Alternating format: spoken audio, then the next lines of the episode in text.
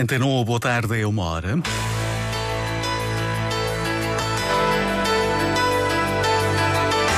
Antena 1 Madeira. Informação.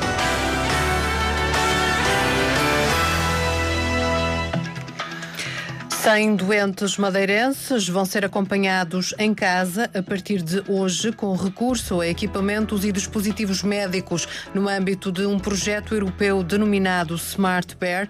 A Madeira é a única região do país envolvida neste projeto. A Associação de Paralisia Cerebral quer integrar a rede regional de cuidados continuados. Doentes em situação de dependência justificam esta pretensão. Hoje assinala-se o Dia Nacional da Paralisia Cerebral. No Parlamento ouviram-se críticas algumas medidas de desconfinamento implementadas na região e às justificações de Miguel Albuquerque para essas medidas.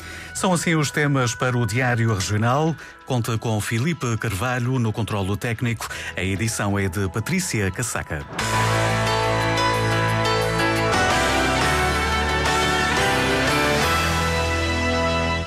Acompanhar de forma contínua o progresso de várias doenças com recurso a equipamentos móveis e dispositivos médicos passa a ser possível a partir de hoje, na Madeira. 100 doentes vão ser acompanhados ao longo de um ano no âmbito do projeto europeu Smart Bear, como explica Andrei Pimenta, responsável pelo projeto. O projeto pretende recrutar pessoas com mais de 65 anos com algumas comorbidades específicas. Neste caso, dor lombar, doença cardiovascular, perturbação de equilíbrio, perda de audição, ansiedade, depressão e algumas alterações cognitivas. Estes pacientes irão receber os dispositivos que vêm cá hoje e, além disso, são dispositivos móveis, dispositivos eh, médicos e sensores ambientais. Este projeto foi apresentado esta manhã. O secretário regional da Saúde, Pedro Ramos, diz que a Madeira está a dar o pontapé de saída na área da digitalização da saúde no país e lembra outros projetos em curso através de uma série de plataformas, de uma série de equipamentos, nós vamos de facto eh, proceder a alguns estudos investigacionais, nomeadamente na área do investimento, este que ao fim e ao cabo o âmbito do Smart Bear. Este é um projeto extremamente importante, que se junta o ICU for Covid, que já ouviram falar daqueles ecrãs que permitem a comunicação entre os serviços de urgência ao nível dos cuidados intensivos e que estão já instalados na região, no Porto Santo, no hospital e que vão ser instalados também nos centros de saúde com 24 horas de atividade assistencial, o QualiChain e o Smart for Health. Alguns dos projetos em curso na região no âmbito da digitalização da saúde no país, quanto ao projeto Smart Bear, a triagem dos 100 pacientes que vão então participar está a ser feita nos centros de saúde de Nazaré e de Machico. A Madeira é a única região do país a participar neste projeto europeu, que se realiza também em França, Espanha, Itália, Grécia e Roménia. A Associação de Paralisia Cerebral da Madeira quer integrar a rede regional de cuidados continuados a instituição apoia doentes, utentes com doenças degenerativas. O protocolo com a Secretaria da Saúde para a integração na rede está quase concluído, como disse a Antena 1, a vice-presidente da Associação, Cristina Andrade. A PCM tem um acordo de cooperação com a Segurança Social, mas nós, a nossa expectativa é que nós queremos integrar a rede de cuidados continuados uma vez que muitos dos utentes que apoiamos em situação de dependência necessitam de cuidados continuados de saúde. Eh, nós apoiamos muitas eh, doenças degenerativas e com o passar de, do tempo eh, acabam por ter muitas necessidades em termos de saúde. Já iniciamos este processo com a área da saúde, que tem uma legislação muito específica e obedece ao preenchimento de alguns requisitos. O processo está em andamento e pensamos que para o ano estará concluído.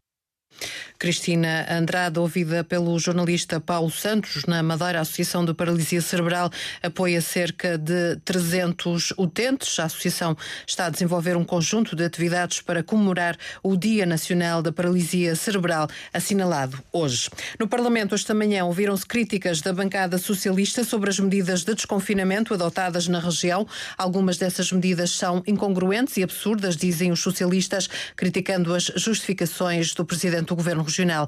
Na sessão parlamentar, o Orçamento do Estado esteve também em discussão, com o PSD a afirmar que teme vingança por parte do governo PS de António Costa devido à conquista da Câmara do Funchal. O PS se contrapõe, dizendo que, que o Executivo Regional faz o mesmo em relação às câmaras municipais da Madeira, que não têm a mesma cor. Os trabalhos parlamentares foram acompanhados pelo jornalista David Souza. A bancada socialista trouxe a plenário as recentes medidas de desconfinamento adotadas na região. Elisa Sachas criticou as justificações do presidente do governo regional para as regras aplicadas ao setor da cultura. Para Albuquerque, é perfeitamente plausível que a vacinação seja mais do que suficiente para estar numa pista de dança sem máscara e de copo na mão, mas já não o é numa sala de espetáculos em que a pessoa assiste sentada e de máscara posta com distanciamento entre cadeiras. E justifica que estas medidas tenham em conta, e cito, o princípio da razoabilidade e do bom senso das pessoas. Portanto, Albuquerque confia na razoabilidade de quem sai para uma noite de copos, mas não confia na razoabilidade de quem opta por um concerto de piano ou por uma peça de teatro. Ainda antes da ordem do dia, Rafael Carvalho, do PSD, apontou a falta de solidariedade do Governo da República nas transferências do Orçamento do Estado. É este o Estado que transfere para a Madeira apenas os valores que está obrigado em sede de orçamento e assim demonstra uma total falta de solidariedade para com todos os madeirenses e porto-santenses. Exemplo é a redução de 15 milhões de euros no próximo ano que a Madeira irá receber. É esta a forma como o Partido Socialista olha para a Madeira. O deputado social-democrata adivinha um garrote da República à região após os resultados das autárquicas. A situação para a Madeira até poderá ser pior com o resultado destas. Nós já vimos que António Costa e o PS são vingativos, daí a promessa em Mexico que se ganhassem as eleições havia ferro, já não há ferro. E com a derrota na Câmara do Funchal, eu creio, do PS, creio que os madeirenses poderão vir a ser, mais uma vez, prejudicados uh, pelo Governo da República. Sobre vinganças, Vítor Freitas, do PS, puxou o tema para o panorama regional. É um Presidente do Governo que não vai, não vai às câmaras municipais onde não ganhou. As, uh, os municípios onde o PSD perdeu não são municípios da Madeira os municípios onde o PSD não ganhou merecem continuar a ser discriminados. Senhor deputado, não olha para esta situação e não vê a antecâmara daquilo que se vai passar nos próximos quatro anos, a vingança do seu Presidente do Governo perante as populações que não votaram no seu partido. Uma questão que ficou sem resposta por instrução do líder da bancada social-democrata, Jaime Filipe Ramos. Ainda sobre as transferências de verbas da República, Carlos Rodrigues, do PSD, recordou que não é só através do Orçamento de Estado que a região é penalizada. Estamos a falar, por exemplo, das transferências da Segurança Social. Estamos a falar das, das esmagadoras diferenças em termos do plano de investimentos. Aliás, ainda neste orçamento, vimos uma série de investimentos previstos pelos Açores e no caso da Madeira vem aquele artigo esdrúxulo relativamente ao novo hospital que ainda nós não percebemos bem o que é que vai acontecer. A única coisa que sabemos é que o Estado vai pagar a parte do Estado com coisas que são nossas, nomeadamente o Hospital Nelo Mendonça e o Hospital dos Marmelhos. Sessão plenária com um voto de solidariedade da autoria do PCP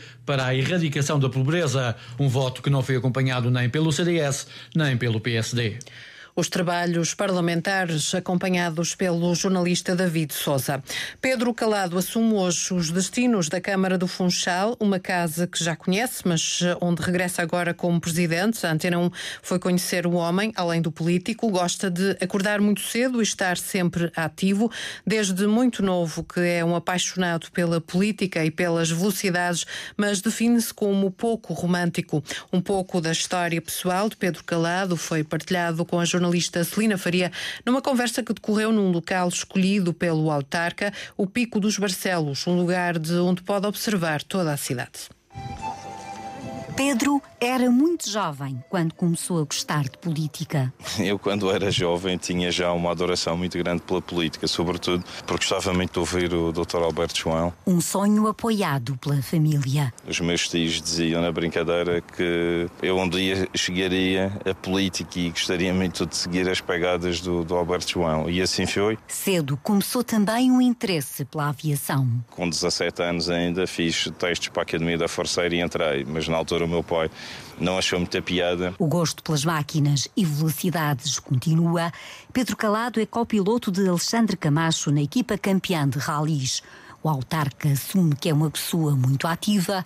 O dia começa muito cedo. Todos os dias acordo às 6 da manhã, seis e meia estou no ginásio, três quatro vezes por semana. Três vezes vou ao ginásio e ao domingo geralmente corro uma hora na rua. Em casa, colabora em algumas tarefas. Desde pôr a mesa, levantar a mesa, lavar a louça, arrumar as coisas, nisso sou muito metódico, não, não gosto nada de ter as coisas desarrumadas. Com uma vida muito preenchida, sempre que pode, o novo presidente da Câmara do Funchal está com os quatro filhos. Os mais velhos já estão na universidade, no continente. A filha mais nova tem seis anos. Eles sofrem às vezes um bocadinho pela falta de tempo que o pai tem, mas tem conseguido conciliar a vida com eles. Pedro Calado confessa que é feliz e otimista mas pouco romântico. A minha mulher diz que eu não sou muito romântico, mas não sou pessoa de organizar jantares à luz de vela.